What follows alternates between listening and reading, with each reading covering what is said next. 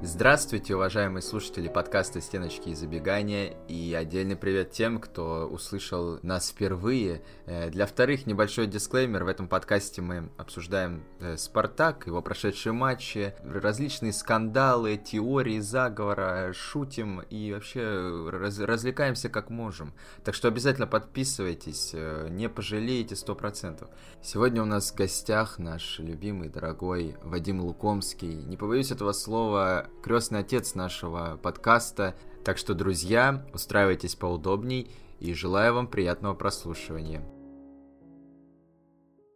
Так, ну что, здравствуйте, Вадим. Привет, спасибо за приглашение. Целый год мы с вами не виделись и не слышались, и за этот год, ну, это такой типичный год Спартака был, 10 тренеров поменялось, несколько спортивных директоров, 10 место, 1 восьмая Лиги Европы, Кубок России вот выиграли. И, ну, как бы такой входной вопрос. Вы часто, ты часто, да, дорогие наши зрители, мы вот с Вадимом это уже обсудили, мы упорно пытаемся пересменить форму общения на «ты», как вы нас просили, но пока не всегда у нас выходит, поэтому мы будем туда-сюда перепрыгивать иногда. В общем, периодически э, на своих стримах ты Спартак используешь как именно нарицательное, такой э, при, пример какой-то сумасшедшей неадекватной команды, все ли возможно днище пробил Спартак вот за этот сезон? Или есть куда развиваться? Хороший вопрос, но он такой какой-то максимально неконкретный, максимально размытый.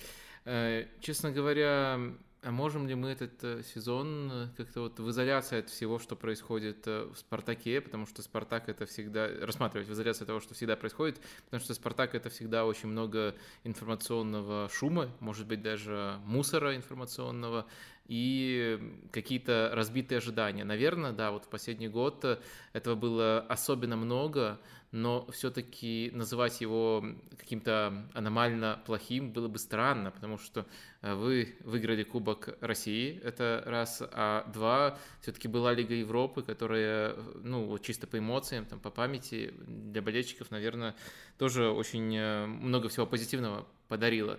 Так что вроде такой типичный хаос, кто-то даже скажет цирк, но с другой стороны вот э, есть и что-то положительное. Да, если там углубляться в контекст, я не очень лестно отзывался о уровне игры Спартака там в той же Лиге Европы. Ну а Кубок России, честно говоря, наверное, может быть в этот сезон и в ближайшее будет чуть престижнее, но это не уровень амбиций Спартака на самом деле. Мне кажется, занять второе место, как э, при ТДСК, было бы намного более престижно, чем выиграть этот трофей. А, в общем, э, мне кажется, все эти плюсы с оговорками, но все-таки они, они были, давайте не будем притворяться, что их вообще не было. Хорошо, тогда чуть больше конкретики. У нас эпохальная была битва с фанатами Роя Витории с момента нашей прежней встречи. И однажды я смотрел один из твоих стримов, где ты непривычно так довольно жестко высказался, потому что мне казалось, что ты обычно плюс-минус зачастую встаешь на сторону тренеров, но здесь ты чуть ли не дословно сказал, что Руи Витория был чуть ли не самым заслуживающим увольнения тренером в Европе.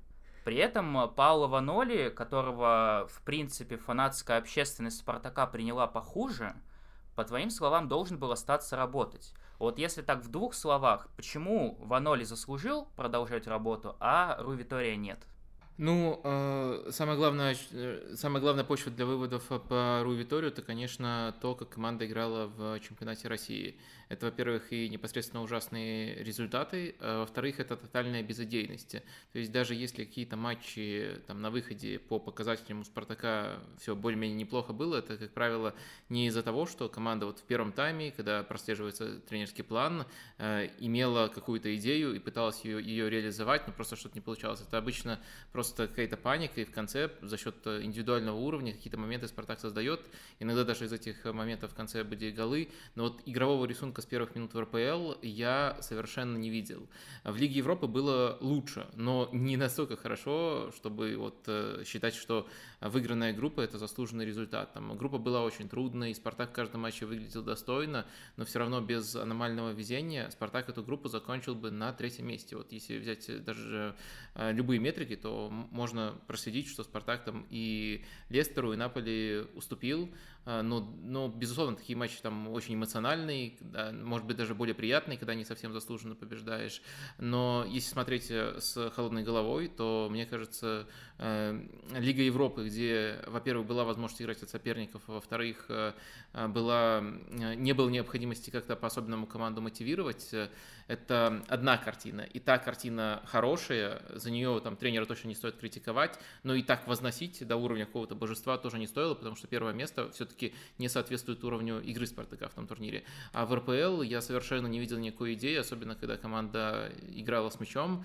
А, и, честно говоря, мне кажется, место, может быть, э, тоже было немножко обусловлено невезением, потому что э, все-таки в некоторых матчах Спартак мог больше очков набрать, но э, там в первую очередь были игровые проблемы, и, может быть, там это не десятое место, а, допустим, там шестое должно было быть при Витории, но это все равно не то, что с этим составом показывал эм, Тедеско. Но если просто дальше смотреть на динамику, то, по сути, лучшее, что сумел сделать э, Витория, это откатиться к схеме, которая удобна составу и которая была при э, Тедеско. Э, и, честно говоря, у меня даже есть более широкая мысль про, Витор... про, про Виторию. Мне кажется, это в целом невероятно переоцененный тренер.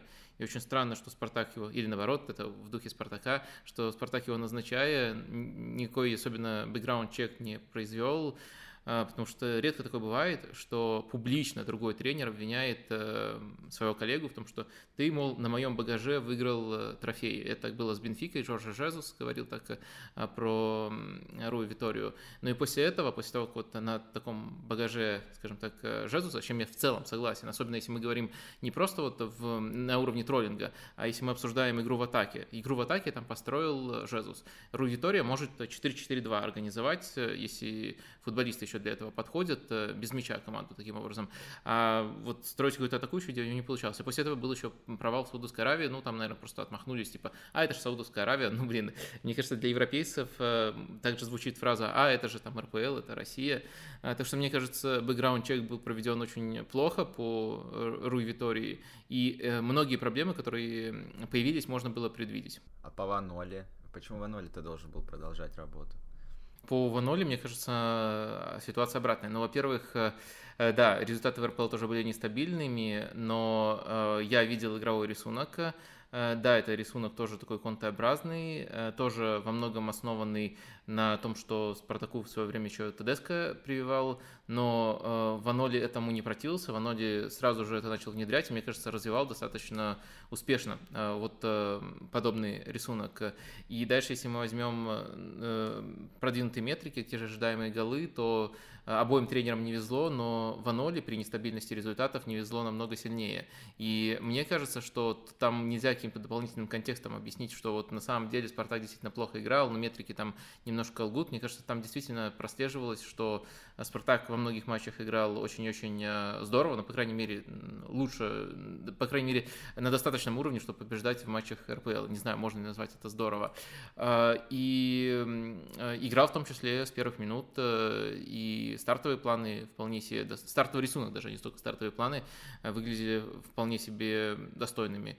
То есть у меня было вполне четкое представление, как вот э, ту команду, которую выстраивал Ваноли, можно продолжать дальше развивать в рамках этой схемы с более-менее этими же игроками, может быть, там поменяв несколько позиций. Ну и плюс э, конкретные ходы тоже вызывали интерес и где-то даже симпатию. Например, э, позицию Литвинова здорово поменял, и это для РПЛ, по-моему, достаточно интересное использование центрального, центральным защитником, ну, вернее, из полузащиты опустился в центр защиты, и дальше то, что он делал с этой позиции, тоже выглядело достаточно интересно. В общем, э, мне кажется, вполне хорошую работу проделывал Ваноли.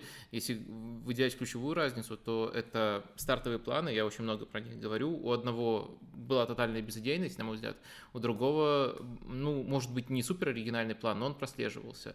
А, и то, куда команда двигалась. Э, мне, если бы сам Ваноли не решил уйти, мне было бы более-менее понятно, э, что он будет делать с командой в следующем э, сезоне.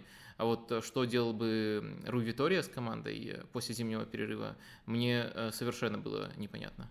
А тогда вот такой вопрос про тренерскую работу поговорили. Немножко хочется вот коснуться опять-таки, это, это назначение произошло летом, после нашего, после нашей прошлой встречи. Вот приход а, Лука Катани на пост генерального менеджера, и вот его какие-то, ну, вот его действия, трансферы, его высказывания на пресс-конференциях. А вот у вас не было такого, точнее, у тебя, прошу прощения еще раз, у зрителей, а не было ощущения какого-то шарлатанства от его стороны?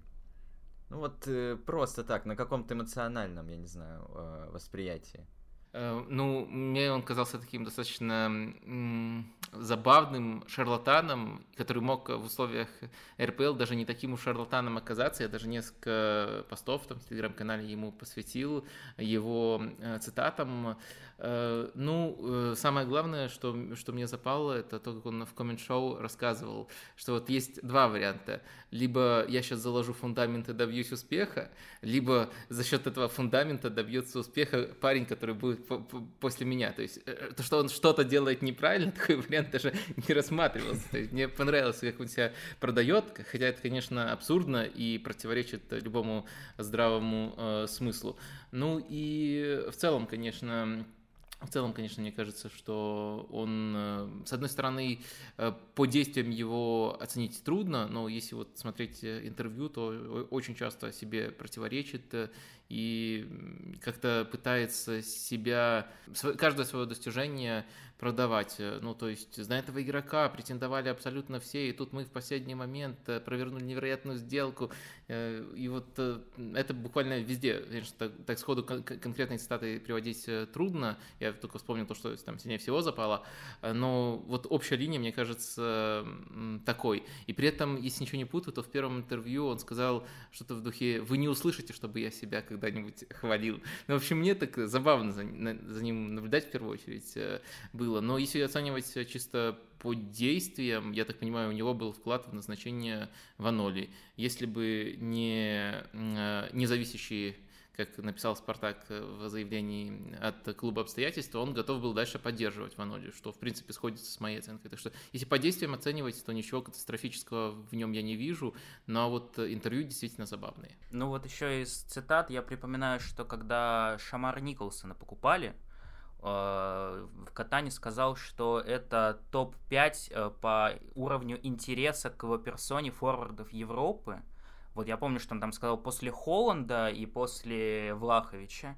И вот я, честно говоря, так и не понял, вот как это топ-5 было высчитано, то есть на, на основе чего был в принципе сделан этот вывод.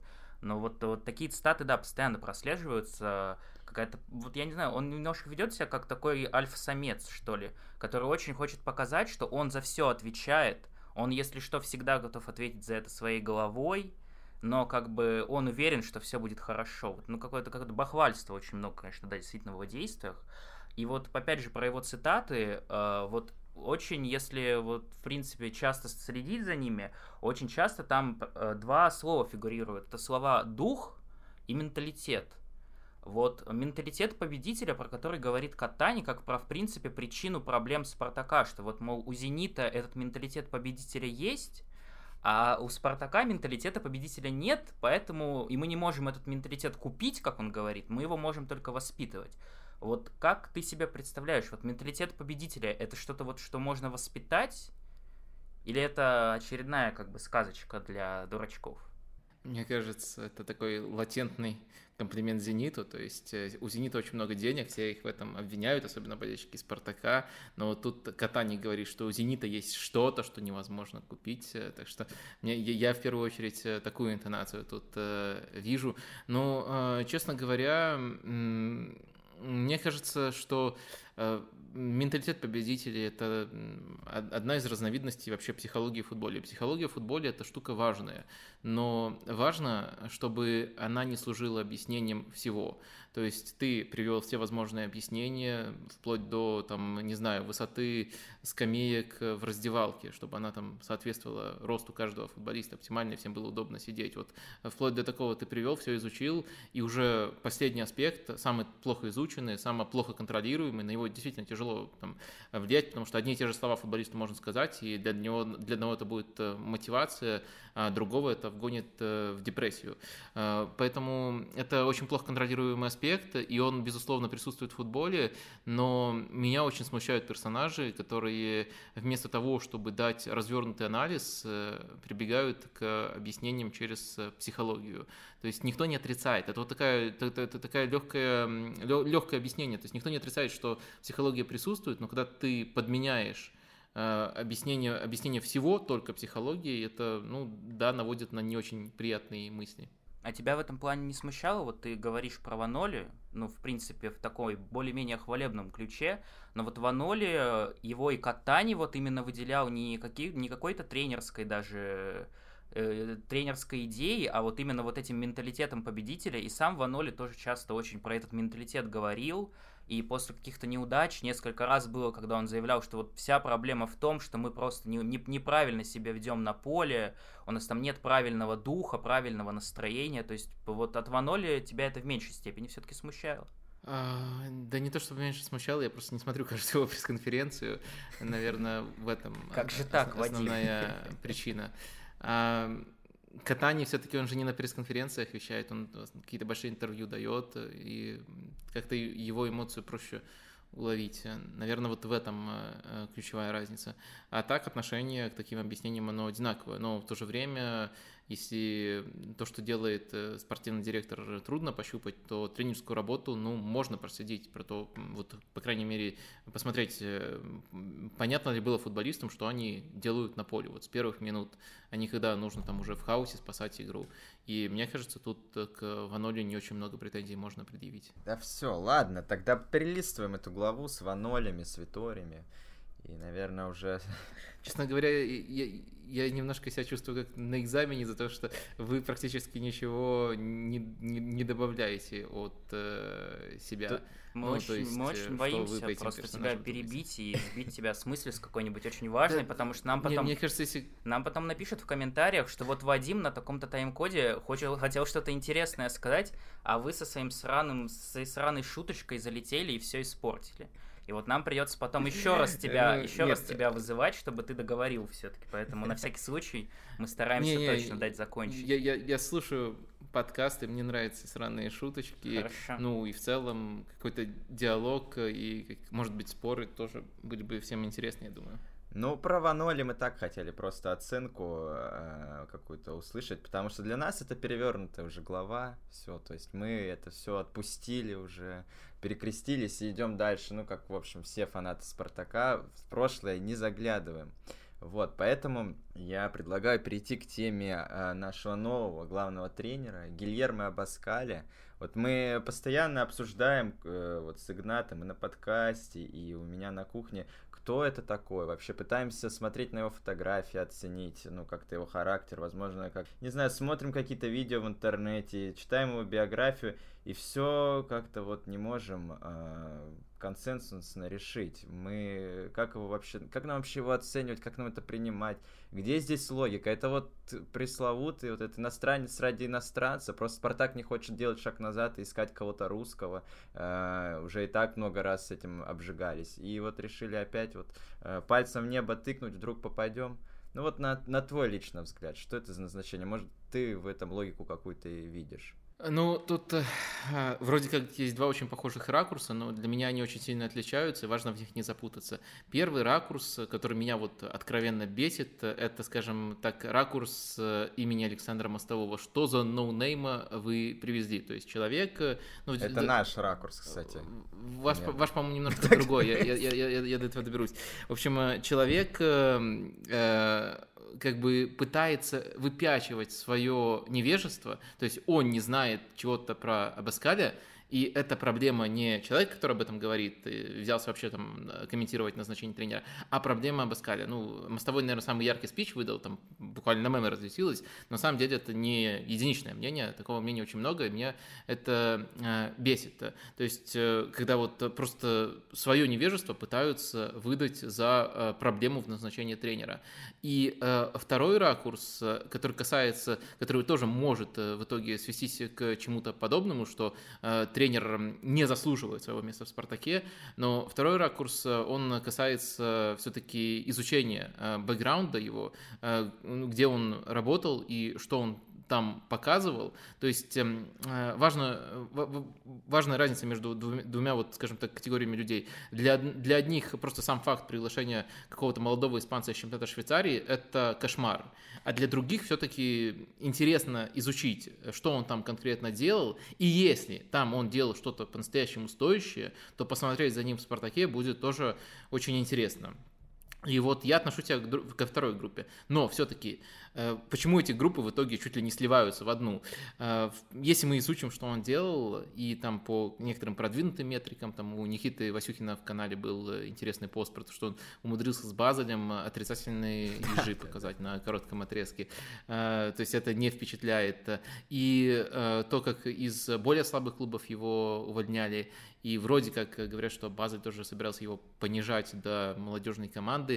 В общем, все это, конечно, смущает. И выдает э, в нем, эм, ну, не хочется говорить прямо таки посредственного тренера, все-таки для того, чтобы на такой ярлык повесить, нужно его больше изучить, ну, сейчас изучим в «Спартаке», а, но все-таки выдает э, непонимание, откуда взялась такая оценка этого тренера со стороны руководства «Спартака». Так что вроде как это и примерно одна позиция, потому что все сходятся, что этот тренер «Спартака» недостоин но к ней можно по-разному прийти. И второй путь, э, где мы все-таки даем ему шанс, но не, ну, тяжело. Я ни от кого не слышал никаких убедительных там аргументов, чего он показал.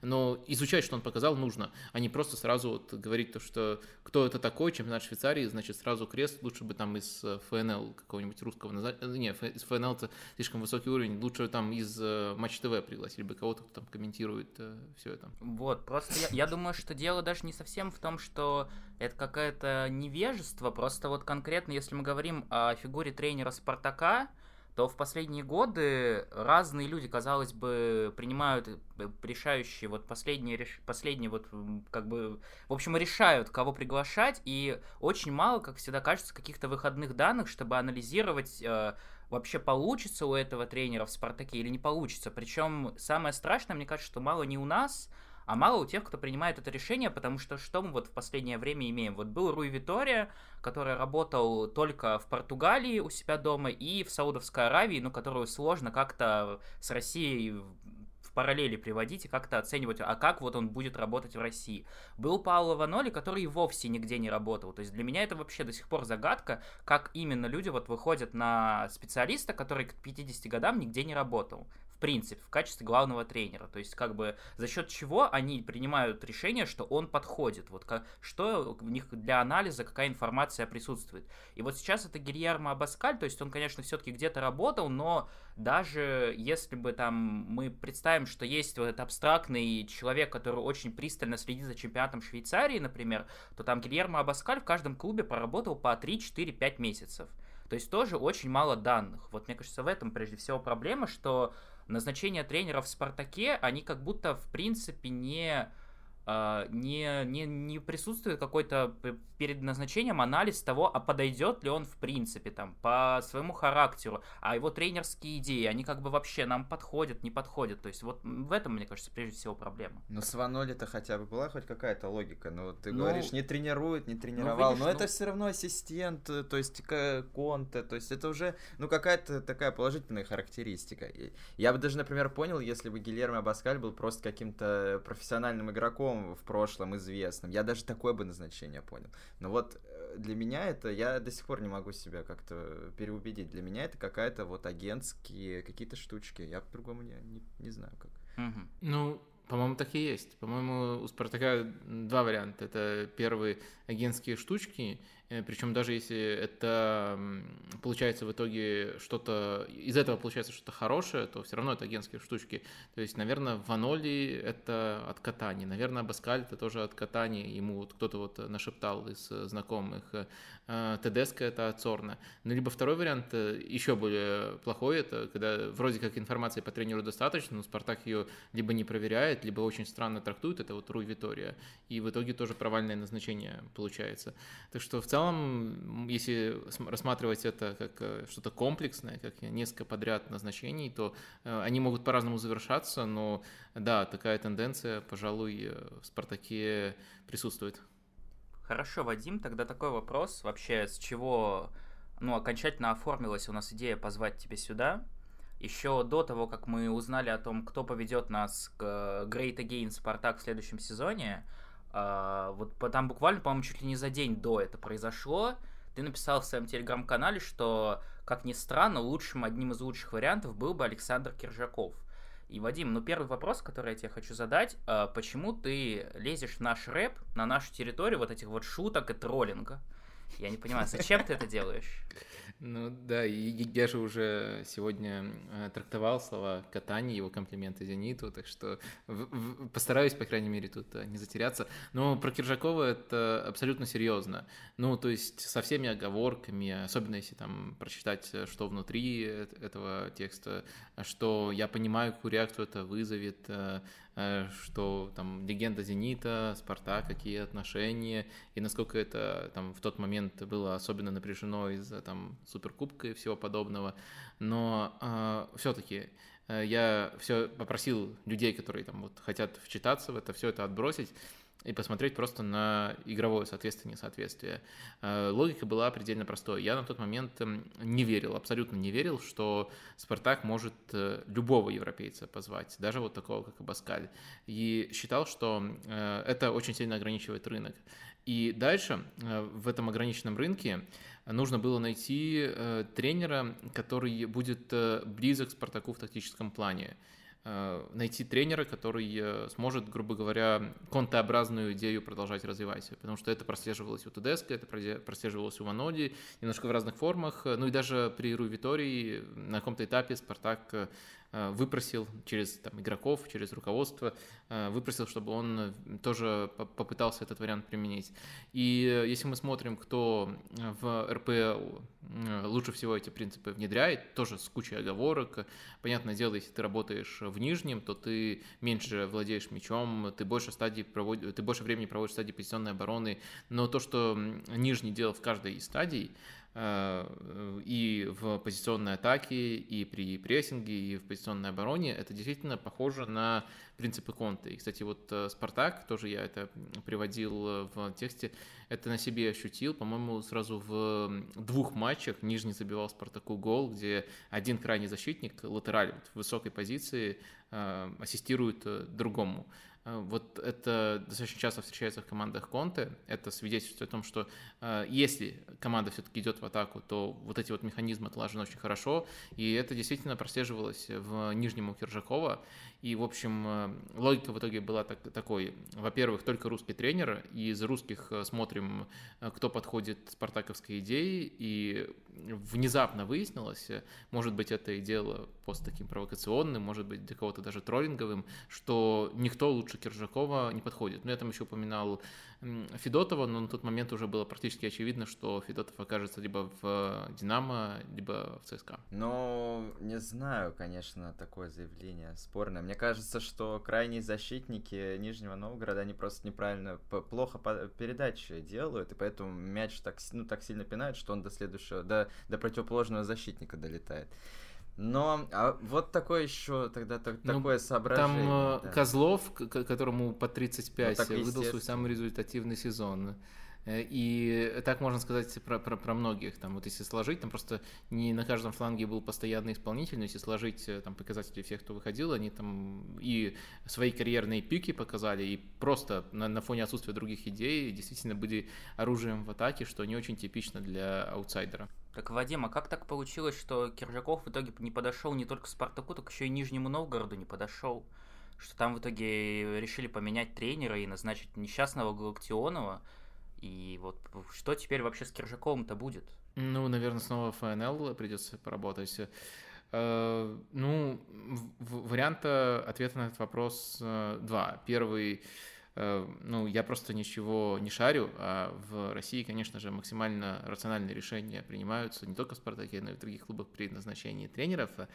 Э, и И в таком случае все логично. Ну и второй вариант, э, все-таки есть много аргументов в пользу этого варианта, что даже если я не шарю, э, два варианта предполагаю, что я не шарю, особенно в российском футболе, все-таки Киржакова его работу очень сильно недооценили в Нижнем. Но если вспомнить, даже вот не погружаться в глубокие метрики, если вспомнить перед началом сезона, ну, 16 команды все их называли, и то, что они э, напрямую сохранили прописку, то, что они не шли в зоне вылета ни на каком этапе, по-моему, это очень большое достижение. А вот насколько ты, кстати, котируешь, в принципе, Галактионова, потому что очень каким-то спорным его решение кажется, вроде как он был такой, один из э, более-менее хайповых тренеров новой волны, то есть часто ему там респектовали за то, как э, симпатично молодежная сборная играет, и тут он вот как будто не дотерпел, вот такое ощущение появляется, потому что он идет в очень проблемный клуб, в клуб, который, ну, да, понятно, что там Киржаков э, герой в каком-то плане, но все равно с некоторой долей везения, я думаю, можно сказать, что они сохранили свое место в лиге. Понятно, что сейчас может быть откат к среднему, сейчас он, более того, идет, ну, в какой-то мере на живое место пришел, то есть уже какое-то и восприятие, то есть, в принципе, насколько ты котируешь Галактионова и как тебе вот его решение в Нижний Новгород прийти? А, ну, э, Галактионов интересный тренер, э, но мне кажется, из-за того, что он ну, в первую очередь ассоциируется с молодежкой, тяжело было оценить его в э, полной мере. То есть мы так чисто эпизодически, во-первых, это не тот уровень, где там результаты супер важную роль играют, во-вторых, мы эпизодически впечатлялись и впечатлялись в первую очередь стилем игры. Так что, во-первых, мне это кажется, мне кажется, они совсем не похожими, а все-таки Нижнему, мне кажется, было бы уместно попытаться тоже сохранить, если не с Киржаковым, но с кем-то с другим, какую-то преемственность. Мне кажется, это вот как Конте и Гвардиола, есть там очень условно, понятное дело, там с поправкой на РПЛ, с поправкой на уровень, с поправкой на все, но мне кажется, это не, не, не дает какой-то преемственности команде, это смущает, а чисто по уровню, мне кажется, в целом, учитывая, кого иногда заносит в РПЛ, Галактионов вполне адекватный тренер, так что тут, мне кажется, нужно разделить сначала посочувствовать Киржакову, потому что, мне кажется, он не заслужил такого отношения к себе, а потом уже даже, может быть, немножко порадоваться, что вполне интересный тренер получает работу в РПЛ. Посмотрим. Угу. Ой, ну да. Посмотрим. Есть тебе что добавить, коллега, по Киржакову? Ты просто таким сложным лицом сидел все это время. Да, Я не, не да нечего мне добавить. Мне просто кажется, что э, вот контообразный футбол, который Киржаков э, строил в Нижнем Новгороде, он был вынужденный. Вот опять-таки из-за каких-то ограниченных ресурсов приходилось э, там э, какие-то контрпрессинги, прессинги, потому что игроки просто не могут ничего там с мячом э, сделать. Ну, так мне кажется. И я вот поэтому не хочу уже такого тренера в Спартаке больше, если честно. Я хочу, чтобы были кружева ну плелись. Ну, ну, просто... Я как мостовой. Ну да, Конте это не про кружева, вот эту, эту хотелку бы он не удовлетворил. Но все-таки я бы не списывал со счетов, что очень э, так последовательно как-то футболисты Спартака от своих тренеров э, требуют, ну буквально требуют э, того, чтобы был такой футбол, такая схема, и в этом плане, мне кажется, Киржаков подходил бы. Но понятное дело, что в «Спартаке» с другим ресурсом э, была бы другая пропорция стадий, то есть больше времени в позиционной атаке. А позиционная атака, на самом деле, у Конте, не, конечно, не кружева, не стеночки, там, не забегания, как ваш подкаст называется, а другой стиль, но тоже очень продуманный, немножко роботизированный, но вот именно отлаженный на тренировочном поле. И это было видно, в частности, при ТДСК Думаю, что Киржаков из российских тренеров, которых там не зовут Федотовым, э, давал лучший шанс на то, чтобы такой футбол построить. Я у него видел идею, за ним было интересно смотреть. А вот тебе не кажется, что, в принципе, конечно, ну, в «Спартаке» рандомным образом выбираются игроки, то есть они даже при том, что там были какие-то контообразные специалисты, как ты их называешь, то есть там Тедеско и Ваноли, например, все равно даже в период их работы приобретались иногда футболисты, которые к этому объективно совершенно не подходят. Ну, или, может быть, там они слишком молоды, их еще можно как-то приучить к чему-то, но так, тем не менее, вот тебе не кажется, что конкретно сейчас, вот когда пришло это большое количество игроков из Крыльев Советов, из системы Чертанова, вернее, понятно, что не совсем вот этот контообразный футбол вот им подходил, вот каким-то творческим игрокам, прежде всего там из середины поля. То есть там Умяровы, опять же, те, те же самые Пруцевы, которые пришли, вот Зиньковский сейчас Антон пришел, вот Бакаев, Зелимхан ушел, у которого там на определенном этапе больше всего, наверное, вот проблем было в последнее время с волной, появились проблемы с ТДСК, когда вот более-менее вот этот механизированный футбол начал работать. Вот мне кажется, что все-таки из- из этого многие футболисты Спартака себя тоже чувствуют не совсем комфортно. А, может быть, может быть, э, очень было бы здорово соотносить это с умышленной там сменой курса. Был один стиль, который удобен, а сейчас э, конкретно новый тренер и подбираются футболисты, в том числе под этого нового тренера. Это очень привлекательная для болельщиков теория, но а, при этом давайте не забывать, что у Спартака сейчас два нападающих ориентира, как сказал бы Конте, или два нападающих столба, как сказали бы в простонародье. Э, и им тоже должно быть удобно. И, по сути, альтернатив в атаке у Спартака, кроме этих нападающих, нету, и как-то их нужно задействовать. Э, так что, не знаю, тут, тут э, все-таки вопрос, кому в первую очередь ты хочешь сделать удобно. Также нельзя забывать про там, центр защиты. Очень показательно, по-моему, что ТДСК вытащил из молодежки Маслова, который, если не ошибаюсь, тогда был правым защитником, а когда там Маслов был травмирован, э, Ваноли Литвинова пытался переключить на эту позицию. То есть не сказать, что очень много именно пасующих центральных защитников, их скорее наоборот не хватает, и схема, где можно вот в качестве одного такого дополнительного центрального защитника использовать человека, который продвигает мяч, она скорее только помогала Спартаку. То есть вот э, игроки центра поля, э, которых вот вы перечислили, может быть, они в какой-то, в какой-то степени страдали, но больше футболистов, наверное, выигрывали, выигрывало. При этом еще, наверное, можно вспомнить э, э, Зобнина, который тоже скорее вот в этом футболе чувствует себя комфортнее, где больше нужно не пасовать, а там рывки делать э, всяческие.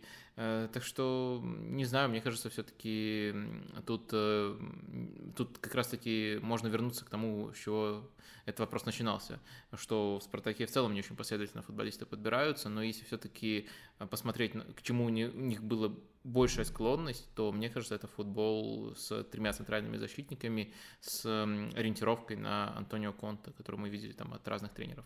Хорошо, поняли мы. Вот ты упомянул футболиста, которого мы как-то хотели ближе к концу оставить, но раз уж ты уже про него сказал, и причем какое-то, ну, частично даже мнение выразил, которое мы хотели спросить, а вот как раз про Романа Зобнина мы хотели узнать, потому что это такая наша личная боль, а, вот э, несколько лет назад еще, казалось бы, вот это был такой едва ли незаменимый футболист, и, вот был игрок из серии того, кого мы респектуют там и фанаты других команд, и фанаты сборной, и все его хвалят там за самоотдачу, за работоспособность. И вот это вот тейк всегда был, что вот э, Зобнин, он там везде понемножку всегда какую-то пользу принесет, который в последние годы обернулся тем, что оказывается, что Зобнин везде понемножку принесет, но при этом нигде не, не может показать максимум. Вот, э, и вот как по-твоему, Зобнин, он это игрок, который недооценен сейчас, и с ним может быть все в порядке, на самом деле. Или он был переоценен тогда. Или может быть и то, и другое. Может быть, я не знаю, в чем вообще проблема Зобнина, как бы в тренерах, в нем лично что-то не сломалось. Вот как по-твоему? Ну, наверное, если у нас такое противоречие возникает, что вот вы как болельщики смотрите на Зобнина как на человека, у которого что-то не получается, вот я немножко со стороны чуть более отстраненно, наверное, смотрю, и по мне он вполне неплохо реализует свою полезную везде, вот как ты сформулировал, эм, роль, эм, мне все-таки кажется, что, наверное, это вот какой-то там болельческий хайп, какая-то переоценка изначально именно со стороны болельщиков, потому что, честно говоря, у меня вот даже нет такого разочарования явного по отношению к нему, потому что э, как раз-таки наоборот, наверное, есть какое-то легкое восхищение, как вот он играл, например, э, правого защитника, да, он там немножко противился и сам не хотел играть на этой позиции, насколько я помню, но качество игры на этой позиции у него было классным. Или вот сейчас приходит э, люксембургский Артур Видаль, и Зобнин его затмевает, по-моему, однозначно. Э, поэтому мне кажется, что претензии к нему, ну, они могут э, быть, исходя из каких-то завышенных ожиданий, но вот со стороны тяжело понять, мне кажется, он на своем уровне играет, и это вот такой достаточно хороший, надежный уровень с универсальностью. Не совсем понимаю, в чем именно от него можно требовать большего, потому что, наверное, даже в хорошие моменты было достаточно очевидно, что вот он дает вариативность, ну, универсальность на разных позициях и дает хороший объем работы. Э, и там все качества на неплохом уровне, но при этом там каких-то уникальных креативных качеств или даже хорошего удара у него нету, поэтому какой-то вот э, созидательный потенциал у него будет всегда ограничен, а все остальное на, по, уровню, по меркам РПЛ на шикарном уровне дает, при этом никогда не халтурит. В общем, мне кажется, изначально вот такой талант у него был, и он вполне успешно его реализует. Ну, смотри, вот видишь, ты говоришь про болельческое какое-то восприятие, но все-таки надо, ну, насколько можно понять, что прямо сейчас Роман Зобнин не является даже безальтернативным игроком основы Спартака, то есть он на определенных этапах терял это место. Понятно, что там были и повреждения в том числе, но зачастую он и был здоров, и при этом все равно не выходил на поле с первых минут. Плюс к тому он, в принципе, перестал вызываться в сборную. То есть э, сейчас, если раньше это был скрепкий, ну, даже там игрок основы или около ротации. То есть э, это чем объясняется? Тем, что там у Валерия Карпина по сравнению с Черчесовым какое-то другое видение? Или ну, все-таки что-то с Зобниным не так немного? Да и люксембургский Поль Пакба в итоге в... вытеснил да, просто, ну, на самом деле Зобнин стал сильно мельче играть, и в «Спартаке» тоже. Там Денисовы уже выходят на замену, когда в центре поля там что-то хотят э, как-то свежести добавить. Но Зобнин уже вообще какой-то редкий, прям редкий персонаж э, как-то в ротации. Я присмотрюсь э, к этой тенденции, но в целом мне кажется, что у него будет ренессанс в этом сезоне в «Спартаке».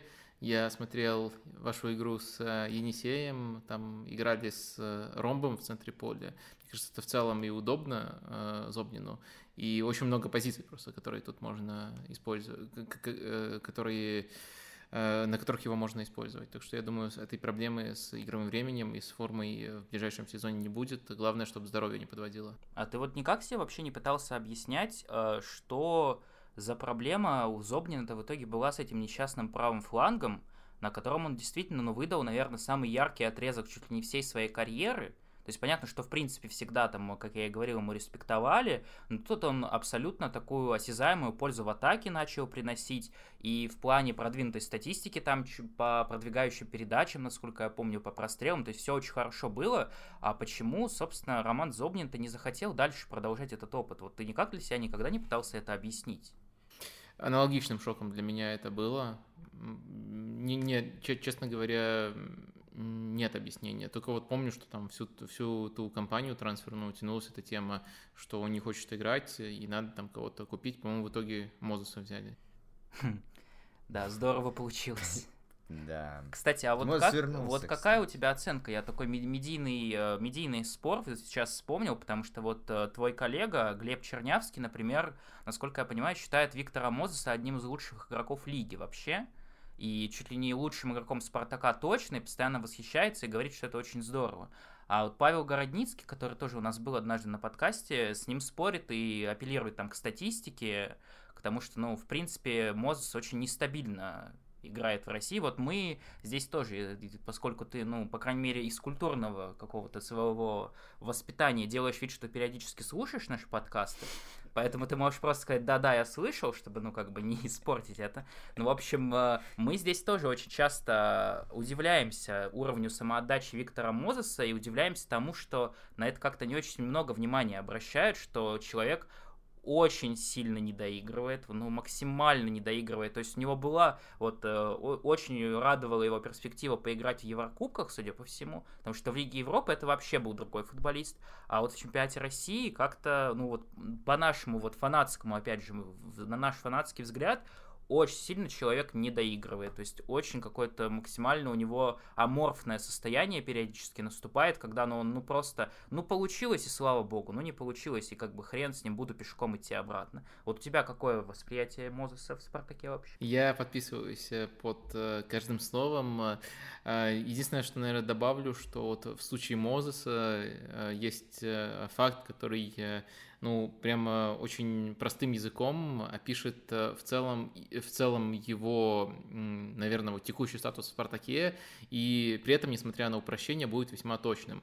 Это то, что у него в Лиге Европы по гол плюс пас 4 балла, ну, в 6 матчах, понятное дело, там меньше, чем в РПЛ, а в РПЛ за весь сезон 3 э, балла таких. Э, и это, по-моему, шикарно. Да, и понятное дело, там по другим игрокам не всегда, вернее, не с каждым игроком там сойдется, там много разных факторов, но тут просто и турнир, где другая мотивация, и э, слишком явный контраст, э, и действительно в Лиге Европы у него все по-другому получалось, и абсолютно согласен с наблюдением, что э, Мозес в плане игры без мяча в РПЛ, ну, совсем какой-то пофигизм демонстрирует, другого слова не подобрать. Э, но в Лиге Европы так сошлось, что и в атаке у него больше получалось. В РПЛ у меня на самом деле нет э, четкого объяснения, почему он хотя бы в атаке не приносит э, столько же пользы. Мне кажется, мог бы, по крайней мере, тут циферки себе получше набить, и роль, и его освобожде... освобожденность от оборонительной работы позволяют это делать, но почему-то не, не получается. А вот контраст, конечно, главное, это то, как он обороняется, и обороняется он, конечно, просто смехотворно. Это даже оборону назвать нельзя. Мне кажется, кстати, во многом overperformance такой Спартака в Лиге Европы связан с тем, что Мозес вот играл в этих матчах. Может быть, если бы он в РПЛ так играл, э, Витория бы не на десятом месте, или на каком он там был перед перерывом, ну, ну где-то в подвале. Того. Да, да, да, абсолютно. Я, кстати, очень расстроился сегодня, прочитав новость, что он вернулся, уже там на тренировках э, засвидился. Я думал, э, уже все, избавились но нет, кажется, кажется, будем еще наблюдать. Я на секунду думал, я на секунду думал, что новость была про то, что Руй Витория вернулся. А, нет. Нет, ну это, это влажная мечта многих фанатов Спартака. Конечно, вот такой, я не знаю, какой-то психологический, э, психологический эксперимент, я думаю, надо было провести вот на фоне всей этой ситуации. А, так, главный вопрос, Вадим, получается, можем мы выпуск назвать э, э, «Вадим Лукомский казнил Глеба Чернявского», правильно? Ну, мне кажется, это будет очень желтое название. Э, во-первых, э, это мнение на мнение. Я не понимаю, почему мое мнение должно цениться выше, чем мнение Глеба. Во-вторых, я не слышал аргументов э, Глеба. Ну, так что я бы, я бы все-таки не называл таким образом. Ты скажешь, что вот коллега, и поэтому слился. Я, ну, мне кажется, это все равно преувеличение, даже если отбросить все такие факторы, что мы там на том сайте работаем и все такое. Хорошо, хорошо. Мы постараемся как-нибудь покорректнее тогда придумать. Так, ну, наверное, стоит э, перейти уже к трансферам, которые случились совсем недавно. Да, вот... мы знаем, что это, кстати, очень вам в, твоя любимая тема трансферы. Ты прям всегда в полном восторге на стримах сидишь говоришь, ох, трансферы, как же я люблю трансферы. Не, но здесь можно сейчас как раз-таки расслабиться и уже отключить голову, не говорить о тактике. Про Бакаева хотим поговорить. Вот в прошлом выпуске мы так э, кричали на него. Я реально, я э, потратил, наверное, часа полтора, э, когда резал кусок про Бакаева. Mm-hmm. И вроде я все, все нормально. Там я все самые гадкие фразы вырезал, не знаю, может быть, конечно, что-то и забыл, и мне скоро за что-то придется извиняться, э, вот, но все-таки вот Бакаев это большая потеря для Спартака, ну и в футбольном плане, и вне футбольном, как просто вот ты оцениваешь? Ну, я думаю, что прежде всего все-таки в футбольном. За вне футбольный тут мы отвечаем. Ну, хорошо. Да, ну хотя бы. Э, все-таки тут можно вернуться, к сожалению, все так трудно, что приходится возвращаться постоянно к, в целом к тому, какой там замысел глобальный на ближайшие годы у Спартака.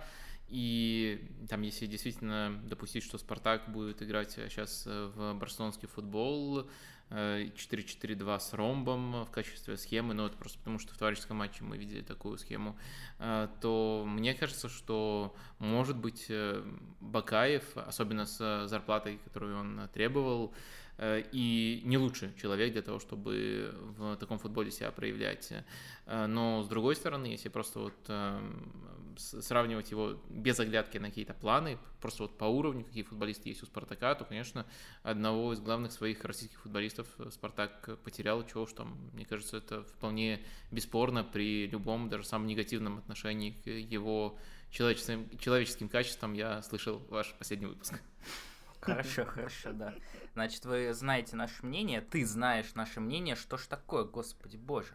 Так вот, А как ты, ну вот если коротко, понятно, что мы эту команду здесь стараемся не обсуждать, но насколько вот ты веришь в его перспективы в «Зените» сейчас, потому что приходит человек под Малкома, можно сказать, понятно, что там есть и другие роли, но в принципе в «Зените» атакующие позиции это забиты «Будь здоров». Э, я плохо понимаю футбольные мотивы этого трансфера. На спорте был, по-моему, Саши Дорского текст про то, что в, стилисти... в стилистическом плане не очень понятно, как Бакаев будет себя проявлять. Но, вернее, ему там придется новые качества все отыскать, если он добьется успеха, а так все выглядит очень сомнительно. Так что я в целом с этим э, солидарен.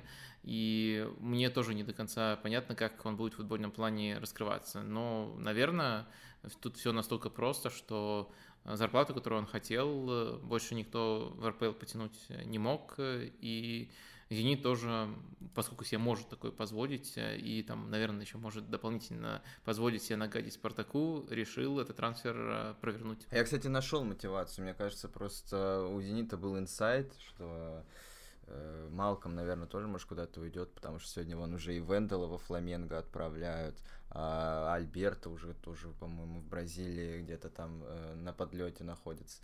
Может быть, у них какие-то кадровые, конечно, трудности назревают, и Бакаев это прям игрок под основу. По-моему, Альбер...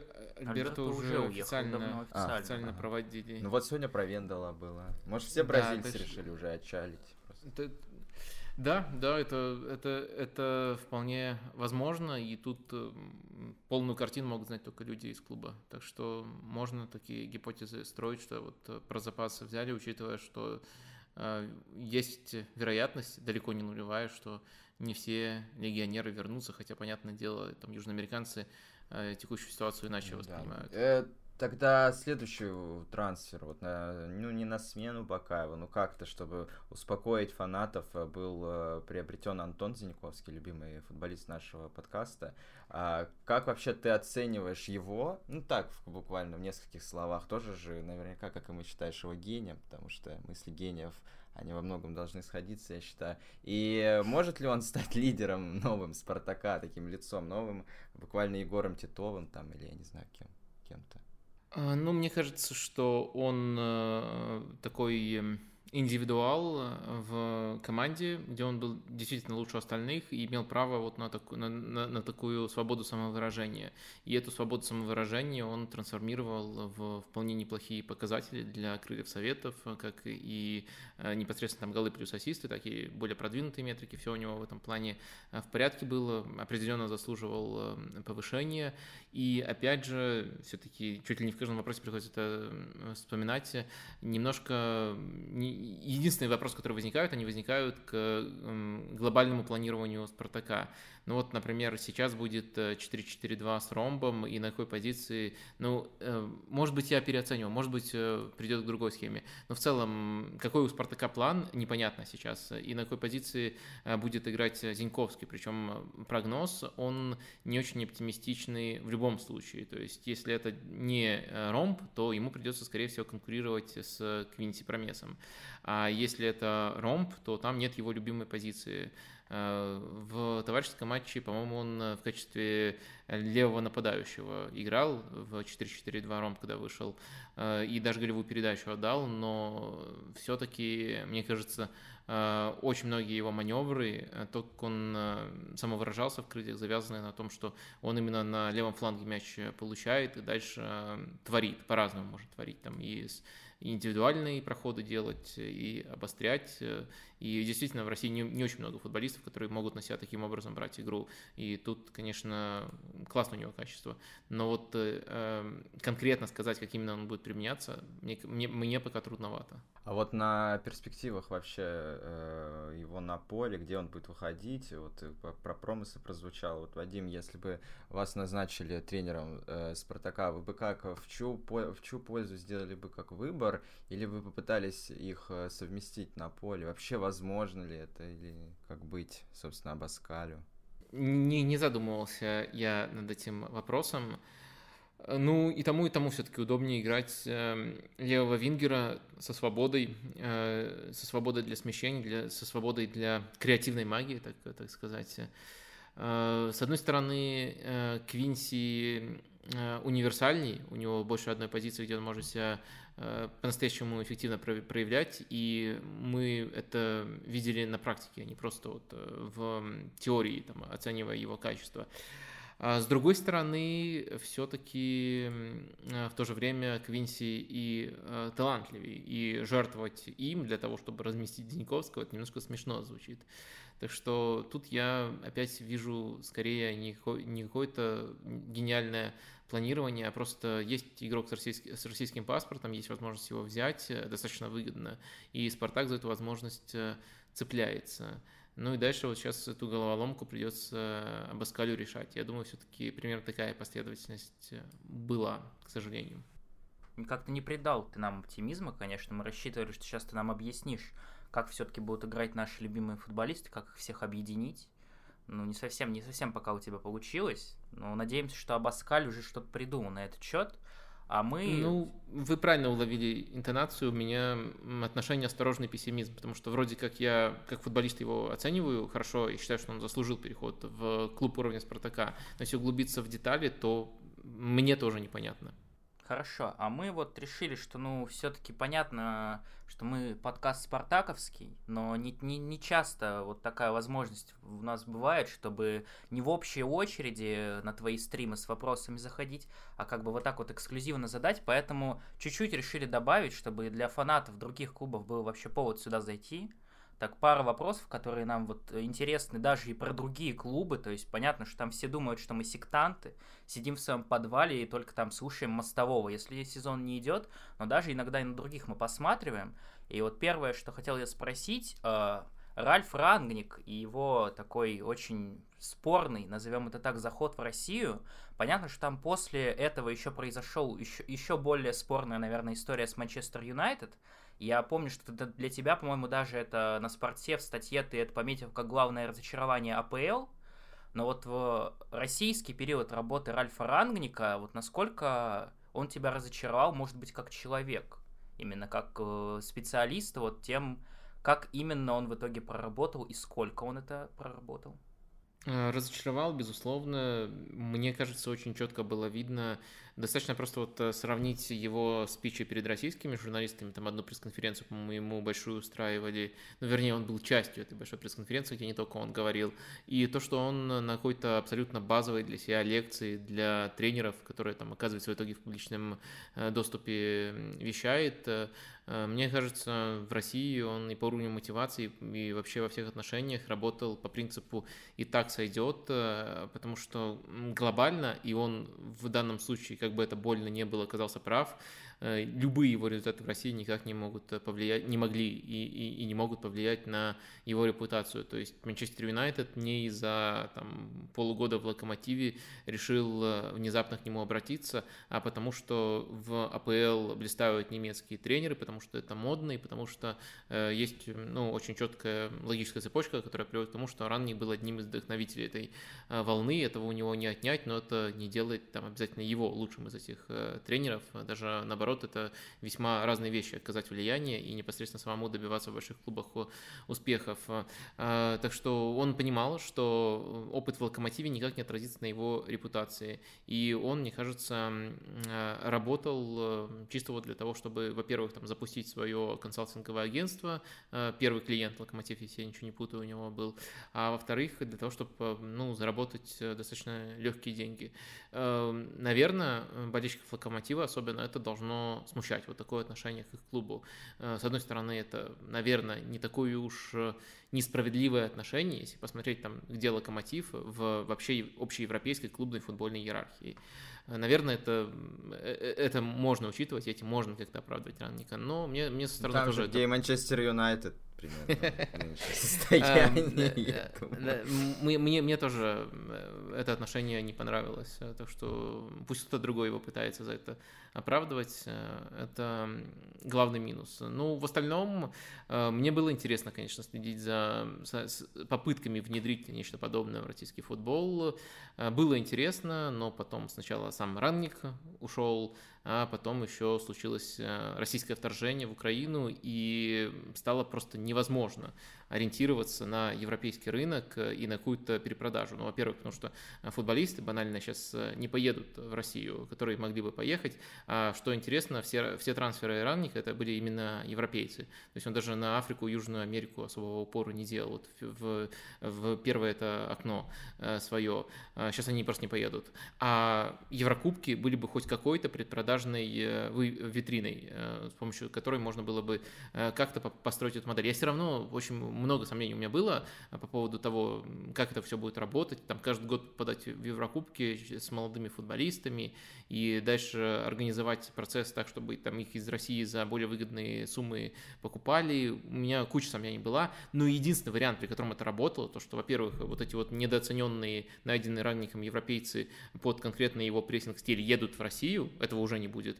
И э, второй момент, э, Локомотив с ними регулярно попадает в Еврокубки, там играет вот в своем ярком стиле и таким образом их продает. Э, э, это единственный вообще возможный сценарий. Я не говорю, что он вероятно, но это единственный возможный сценарий, при котором это могло работать. Сейчас это уже не работает, и меня очень... Сейчас это очевидно уже не сработает, и меня очень смешит, что Локомотив там э, назначает очередного немецкого тренера, пускай и достаточно эффективного, потому что Компер, насколько я понимаю, будет тренировать и принимать решения, и все равно дает там всем понять, что все, все еще продолжается, проект еще не завершен. Вот это меня уже откровенно веселит, а на стартовом этапе, конечно, было очень интересно интересно. Да, мне Локомотив, конечно, да. И что будет э, с всеми этими молодыми звездочками? Я просто не следил, там Бека-Бека, все вот эти прекрасные э, нападающие, которых пачку купил для европейских. Ну, как неудивительно, вот, кстати, Локомотив, по-моему, это одна из единственных команд, которую пока в итоге казалось бы, что Локомотив в какой-то вот худшей ситуации находится, потому что, ну, вот вся эта ставка на европейцев, и там кто-то из новых мог, может не приехать, но пока вот на сегодняшний день лишились-то только Кухты, получается, если я... Мата и Рыбуса. Ну, рыбу... Маца и Рыбуса не по тем причинам, очевидно, исходя из того, куда он в итоге пришел, уходил, а вот только в итоге Кухта ушел, вот это меня удивляет действительно, потому что уезжают южноамериканцы, вот уже, что, наверное, в какой-то степени неожиданно. Даже югославы там у некоторых клубов уезжают, а вот в Локомотив, вот то, что там есть французы, то есть, ну, такие более-менее скажем так, западноевропейские государства, но все равно вот пока как-то хотя бы от этого они не пострадали. Я не знаю, может быть, Томас Цорн там продолжает рассказывать, потому что меня очень смешит в плане локомотива. У них э, какая-то мантра внутриклубная, это слово проект, потому что я его слышу и читаю от уже, наверное, 15 игроков клуба, тренеров клуба. Они все все время говорят про то, что они приехали, потому что тут очень серьезный проект, очень перспективный проект, и вот они, и поэтому они не уезжают. Я не знаю, что там такого Том, Томас Цорн вытворяет, но что-то великое, очевидно, если даже вот э, в, при не самых лучших результатах все равно люди остаются. Я думаю, что здесь мы можем, кстати, перейти к месту, где люди не остались. К, к, к сожалению, я не знаю, к счастью, тут как э, каждый сам решит. А, Вадим, вот ты, я не совсем, правда, понял, вот именно в футбольном плане, как ты относишься к работе Леонида Слуцкого в этом сезоне в Рубине, я понял, что ты постарался так на его сторону встать в плане его интервью после этих событий, которые он дал Василию Уткину, и ты, сказал, ты его респектнул, сказал, что это здорово, круто и так далее, что там не что все, кто не понимают и все, кто критикуют, они, ну, как бы там пытаются заставить человека отвечать так, как им нравится, что там вроде такая какая-то мысль была. Как ты вообще относишься к работе Леонида Слуцкого? Насколько он, по-твоему, вообще изжил себя, может быть, уже как тренер или не изжил? А, респектнул я, да, в первую очередь за открытость э, и за, да, за то, что действительно не, пробега, не прогибается под э, общественным мнением, даже, даже несмотря на то, что получает за это. То есть у меня сразу было ощущение, что получит, но и дальше, мне кажется, это только подтвердилось. Это действительно заслуживает уважения, но если говорить э, о работе, то у меня немножко странное, наверное, уже все привыкли после того, как мы поговорили про Ваноли и Рувиторию, что это, мое как-то отношение может к работе, там оценка работы может как-то не сходиться с эм, турнирной таблицей. Эм, опять же, может быть, это какой-то неправильный подход, но я все-таки его придерживаюсь, стараюсь заглядывать глубже. И тут я вижу у Рубина катастрофу в первой части сезона, где состав был э, блестящий и где, мне кажется, Э, после того, как э, команда потеряла Макарова и после того, как Вича перестал вложить, э, Слуцкий ничего предложить не мог, хотя новички были очень хорошими. И вот если взять не турнирную таблицу, там набранные очки, а вот именно все продвинутые метрики, то Рубин относительно того ресурса, который у них был, ну просто Э, какой-то УГ катал вот именно в первой части сезона, и э, тут, мне кажется, ну, не то, что увольнять прямо Слуцкого нужно было, учитывая, что первый сезон был хороший, но там тренерская работа была одной из худших в РПЛ. Но э, критикуют его в основном за весеннюю часть сезона. И тут, мне кажется, учитывая обстоятельства, учитывая, что все разъехались, э, и учитывая, что с этим составом, который все-таки остался, э, Слуцкий показал не такой плохой футбол, как кажется из э, просто турнирной таблицы, из того, что они в итоге вылетели, э, тут, мне кажется, его излишне критикуют. Вот именно в тех условиях, в которых осталась команда, Э, он выступал на самом деле, вот есть, э, это забавно, да, так бывает, сопоставлять турнирную таблицу и реальность, он, сопост... он выступал по продвинутым метрикам даже чуть-чуть лучше, чем Краснодар. Это также говорит о том, насколько сильно оверперформил Краснодар, но обе команды потеряли очень много легионеров, и обе команды показывали примерно один игровой уровень, там с разными деталями. Краснодар, мне кажется, был настолько плох по продвинутым метрикам, в том числе потому, что он пытался играть в свой трудный футбол, даже когда потерял этих футболистов, футболистов, в итоге вы вынужден полагаться на то, что там в каждом матче у них залетает из-за пределов штрафной какой-нибудь э, чудо-гол, и на короткий дистанции это работало. У Рубина не залетали вот от э, их российских футболистов эм, такие голы, э, но в целом на этом этапе сезона у меня не очень много претензий к Слуцкому. Уровень игры примерно соответствовал тому ресурсу, который остался в его распоряжении. Вот первая часть сезона, когда действительно по качеству футбола Рубин был в числе худших команд, и по качеству состава точно не был в числе худших, наверное, наоборот, должен был за Еврокубки бороться. Вот это действительно очень-очень серьезные вопросы вызывает. Ну, там вот с Краснодаром я как-то сравнение, конечно, не понимаю, потому что я очень хорошо помню матч как раз-таки Рубина и Краснодара вот во второй, во второй половине э, сезона. И Краснодар просто с игроками э, из команды, как она там называется, Спартак Анап... Ой, подожди, как этот клуб? Геленджик, э, что-то там. Да-да-да, вот из той геленджикской непонятной какой-то команды перекатали просто Рубин абсолютно. При том, что уровень был катастрофический, ну, брак конкретно. И с той, и с другой стороны было достаточно, но, не знаю, да, Краснодар перекатал Рубин э, в том матче, набрав 18 э, э, сотых ожидаемых, ожидаемого гола. Вот и 1-0 выиграл. Ну, ну, ну, по-моему, это матч идеально характеризует. Они там катают, катают, пытаются катать неудачно с огромным процентом брака свой трудный футбол. Потом какой-нибудь дурак залетает с единственного момента в игре. И все хвалят, ой, там Сторожук, какой тренер, как с русскими футболистами там почти в Еврокубке, если бы весь сезон так прошел, да не прошел был так весь сезон, мне кажется, очень-очень показательный матч для Краснодара, и э, то, как э, вокруг них сейчас вот развели хайп такой, э, мне кажется, тоже немножко вот э, забавным, ну, по крайней мере, я с этим не согласен, там, всегда учитывайте что-то, лишь мое ничтожное мнение, я никому ему не навязываю, особенно по русскому футболу, но оно тут у меня сильно расходится с общественным. Хорошо, ну коллегу моего ты унизил, конечно, тут вопросов нет.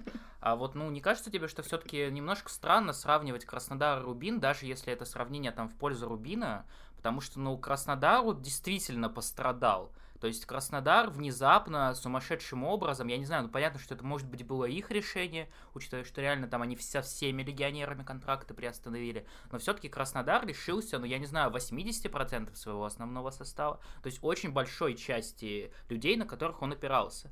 Рубин все-таки, да, потерял многих, да, вот в сравнении с какими-то другими клубами премьер-лиги действительно солидная часть уехала, но все-таки 90% игроков, которые играли за Рубин, это игроки, ну, как бы плюс-минус уровня ротации как минимум. То есть там буквально, ну, я, я насколько помню, там, ну, один центральный защитник, по-моему, Тесленко, который приехал не с ролью изначально, очевидно, в основе играть, но так получилось. И в центре поля там пару раз выходили люди, которые до этого не появлялись. Но в целом, как бы, ну, Леонид Слуцкий сам решил, что он хочет, там, я не знаю, Ломовицкого, чтобы ему привезли. Ему же не подкинули Ломовицкого, например. Я не знаю, там, Зуевы, Александры и прочие. То есть это люди, которых в том числе сам Слуцкий собирал. Как же так вышло, что они настолько не, не потянули уровень даже, ну, там, чтобы зацепиться за место? Ну, а, одна из причин, э, я понимаю, что когда вот э, так все э, фигово, эту причину тоже не любят люди слышать, но это, конечно, не везение. Мне кажется, на этом, конкретно на этом этапе сезона Рубину в некоторых матчах банально не повезло. Но, во-вторых, я все-таки не соглашусь, что у Рубина были какие-то менее значимые потери. Э, э, все-таки э, они потеряли практически всех своих креативных футболистов, которые были легионерами и Хаксабанович, и Дрейер, и Хван, по-моему, тоже уехал. Ну, Хвича, понятное дело. А, и плюс, насколько я помню, они Шатова отпустили э, именно учитывая, что вот, э, вернее, не догадываясь, что нечто подобное вообще может произойти. То есть, с одной стороны, может быть, э, по именам у них состав был более узнаваемый и более опытный, но именно ответ на вопрос, как вскрывать соперников с таким составом, Э, его просто-напросто не было хорошего. И тут, э, вот вы хорошо там, меня раскрыли, меня подвели к этой мысли, э, конечно, можно уже перейти к критике Слуцкого, но не только вот по работе в, Рубин, в Рубине, а в том, что у него в целом футбол в атаке, он очень сильно основан на том, чтобы раскрывать индивидуальные качества и без того сильных футболистов. То есть я не говорю, что это плохо, но это не, не какая-то структура, не, какая-то, не какой-то узнаваемый стиль, а попытка адаптировать себя под качества футболистов, которые есть. Ну и для того, чтобы такой футбол работал, нужны футболисты с этими качествами. Поэтому, мне кажется, Рубин очень сильно от э, ухода легионеров э, пострадал, но в то же время, да, это действительно коррелирует э, с э, тем, как Слуцкий в любом клубе, не только в Рубине, выстраивает э, свою игру. Э, может быть, если бы у него был другой подход, э, было бы попроще.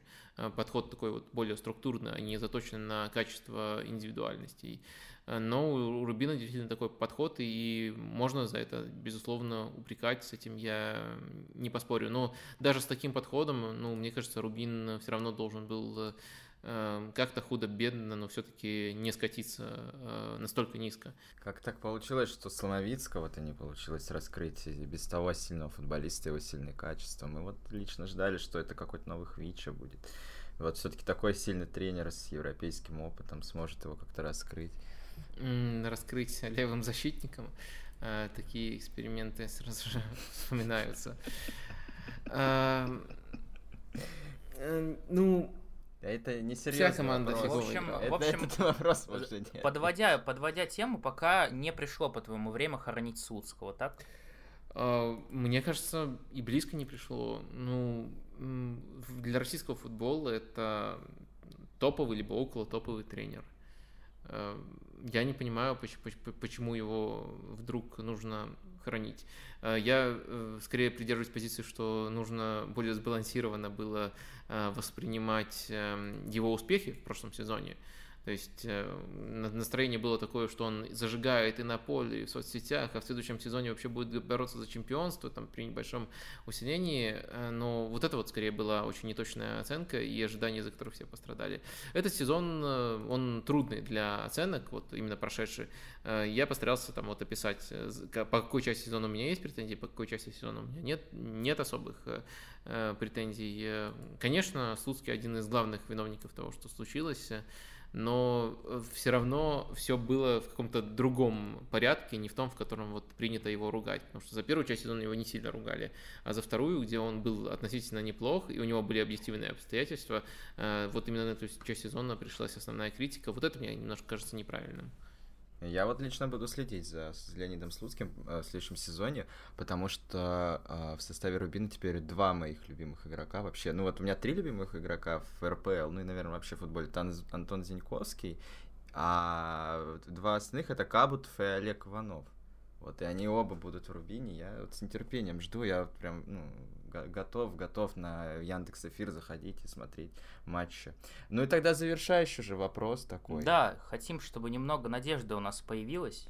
Потому что уж если даже и не Спартак хотя бы, хоть кто-нибудь, вот как по-твоему, есть вообще сейчас хоть какой-то минимальный шанс, что будет, наконец, какая-то конкуренция для «Зенита» в борьбе за чемпионство. То есть там можно говорить, что было «Динамо» в этом сезоне, но как-то быстро, ну не то что быстро, но настолько в итоге Динамо стухло. Понятно, что там были и внешние обстоятельства огромные, но вот может быть, я не знаю, может быть теперь ты поверишь в Динамо, что они снова смогут э, воскреснуть. Вот есть, по-твоему, какой-то минимальный шанс, что навяжут Зениту эту конкуренцию или гегемония будет продолжаться? Ну, мне кажется, тут должно сойтись э, с двух сторон. Но, во-первых, чтобы «Зенит» э, в своей перестройке лажал, потому что очевидно, что во-первых, распадается связка Азмун-Зюба, на которую у «Зенита» очень многое строилось, во-вторых, э, уже не будет э, Ракитского, на котором очень многое строилось э, в, в первой стадии с точки зрения первого паса, и мы не знаем, сколько легионеров вернется, и в прошлый сезон Симак относительно своих первых сезонов, конечно, более трудные идеи пробовал, и опять же у него был простор, отрыв для экспериментов, но не факт, что в каждый сезон так будет, возможно, у «Зенита» какие-то внутренние трудности сойдутся вот в ходе этой перестройки. Ну и дальше должен быть э, клуб, э, который этими трудностями воспользуется. Ну, наверное, если смотреть чисто на состав, то по-прежнему, как бы это странно не звучало, Спартак выглядит главным претендентом на то, чтобы таким клубом стать. Но, опять же, очень непредсказуемо, как у Баскаля пойдет, как будет его футбол внедряться. Э, и из команд э, следующей категории, э, наверное, можно выделить ЦСКА и Динамо но у ЦСКА при том, что я очень высоко оцениваю Федотова первый сезон у него в новом клубе, мне почему-то не верится, что прямо в первый сезон он будет бороться с «Зенитом» за чемпионство. Э, «Динамо», мне кажется, конечно, если бы Шварц остался, то можно было бы рассматривать в качестве э, претендента, но э, они в итоге назначили Якановича, вот какой-то такой э, промежуточный вариант, вроде как тоже очень, видимо, хотели назначить европейца, но назначить нормального немца, который продолжил бы линию Шварца, не могли, поэтому вот нашли его. Тоже не, не могу сказать, что это какое-то грандиозное назначение, хотя по меркам РПЛ э, тренер неплохой. Ну и подытоживая, наверное, нужно сказать, что вся надежда на Сергея Юрана, на его химки. А, кстати, а как же, а как же Александр Сторожук, Краснодар красиво играют, э, не без, неважно, что проблемы с составом, как-то ты не упомянул почему-то их. Во -во Вообще не верю. Uh, ну, э, тут понял, понял. называйте, если хотите меня цифры дрочером, но команда на 15 месте за весенний отрезок по Нет, ожидаемым Вадим, голам. Вадим, это была шутка, Вадим, не надо. Я просто понял, что, видимо, у тебя есть какое-то, ну, серьезно Э, претензии к людям, которые очень, которым очень нравится Краснодар. Мы-то тут тоже такие команды не уважаем, понятное дело, естественно. Поэтому я так решил немножечко тебя подловить, э, шуточку накинуть на, кон- на концовочку, чтобы люди посмеялись. Интересно, ну, если, да, бы я сказал, если бы я сказал, что Сочи остановит «Зенит», для вас это было бы утешением, либо это, наоборот, было бы «Зенит-2» обыгрывает «Зенит». Ну, я уже на самом деле говорил, вот, что я вроде подуспокоился, но я прямо сейчас смотрю на то, как «Зенит» э, усиляется, скажем так, в это трансферное окно, что там у нас уже и Кассиера поехал, и Родриго, и вот сегодня уже пишут, что и Набо поедет, Родригау если Венделу продадут. Родрига. Я вот и не могу понять, вот я как человек тоже в спортивных СМИ, блин, работающий, почему этот Родригао, чертов, на официальном сайте РПЛ и на сайте Сочи, как Родриго. Вот он Как это? У него на футболке Родриго написано. А почему тогда он Родригао? Или он Родриго? Вот мне кто-то может это объяснить? Здесь Наверное, слиш- слишком много Родриг, и поэтому они вот э, таким образом э, себе такие имена дополнительные берут, ну как там Роналдиньо, который изначально тоже Роналду, э, вот взял для себя такое имя. Наверное, с Родригао какая-то похожая фигня, но, честно говоря, э, я на сто процентов тоже не знаю. Ну вот, в общем, да, я как бы уже, казалось, охладел вот к этой истории про фарм-клуб «Зенита» и так далее, но сейчас какая-то неприятная опять тенденция происходит. То есть мне сложно себе представить, что Сочи бы так легко отпускал игроков в другую команду, я это так назову. Может быть, конечно, мы тут опять со своими теориями заговора, но когда, не знаю, мне кажется, когда команда, которая занимает второе место, отпускает, ну, трех лидеров, на которых она в, в, во многом держалась в этом сезоне, это странно. А Юсупова же еще не отпустили. Ну вот Юсупова пока только не отпустили, то есть только Артур ну... Юсупов действительно остался странно, куда они отпускают их, и тут, конечно, нельзя игнорировать это. Но в целом э, всем же очевидно, что Сочи заскочил на второе место благодаря тренерскому гению Федотова, что по своим амбициям это, наверное, даже не команда пятерки. То есть вот можно легко найти пять более богатых клубов и более амбициозных клубов в РПЛ, чем э, Сочи. Э, но вот э, не могу, не хотел сказать, повезло им, что назначили Федотова. На самом деле, конечно, это не чистое везение, а хорошее решение, хорошая ставка. Но действительно, он тащил команду, и мне кажется, делал ее сильнее, чем она есть по амбициям, по составу и по всему прочему. Ну, а я вот на самом деле думаю, что никто не навяжет и близко конкуренцию Зениту, потому что этому клубу все равно санкции, не санкции. Сейчас вместо пяти бразилов купят 15 э, спортистов и какую-то команду придумывают. И, ну, вот, ну, вот, как говорится, я не буду, ладно, есть у меня поговорка, но она матерная, не буду ее произносить. Угу. А, в общем, да. Не, ну просто хитрые вы... Я не знал, что так можно ответить. То есть э, начиналось это все с того, дай, пожалуйста, надежду хоть кто-нибудь. Но в целом, если выбирать э, там фаворита, я бы тоже Зенит назвал. Причем, мне кажется, в этом сезоне. Ну, давай мы не будем все-таки, если даже Вадим постарался, уже дать нам какую-то оптимизм, надежду. Он уже даже из приличия постарался на наш, наш вот это вот, ну, э, вечно предательство, заговор, вот это все, даже это немного поддержал, то есть сказал, что это, ну да, странно, странно, действительно. Поэтому давай мы не будем портить эту идиллию. Спасибо большое тебе, Вадим, что ты еще раз нас посетил что мы опять вот не совсем укладываемся в тайминг, но мы старались, честное слово. Э, спасибо за приглашение, и если кто-то дослушал до конца, извиняюсь перед вами, что вот распугал вам всех слушателей и э, на первом же вопросе начал критиковать великого Руи Виторию. Нет, нет, нет у нас это... за, за такое у нас не извиняются. То есть, ладно, там Михаила Игнатова обосрать, вот это действительно некрасиво или там, я не знаю, ну, Егора Титова хотя бы. А Руй Витория, вот на, конкретно на нашей территории, любое гадкое слово про Руя Виторию, это только к лучшему. Только Еди- к лучшему. Единственное, только на спорте гадости пишут периодически, но там просто люди, я, э, ну, не в упрек сайту, на котором ты работаешь, Вадим, но там люди думают, вот мы выкладываем подкаст, а они думают, что это текст, читают тайм- тайм-коды и по ним делают выводы. Ну, то есть там, что у нас, может быть, 5 тайм-кодов из 10 были в духе, что Витория там э, клоун, не тренер, и там всегда в комментариях, комментариях писали, да что вы себе позволяете вообще, молодежь, да как вы, иди сам потренируй.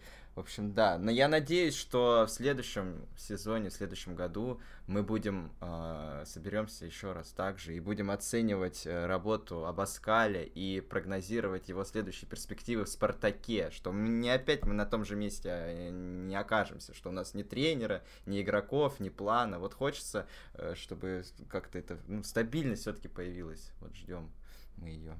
Ну, у вас э, неплохо с э, прогнозами, учитывая, как вы раньше всех просчитали, э, кем на самом деле является Александр Максименко, и в итоге это сбылось. Может быть, и это сбудется. Ждем, жду вместе с вами, так сказать. Спасибо большое еще раз, Вадим. Да. Спасибо и вам.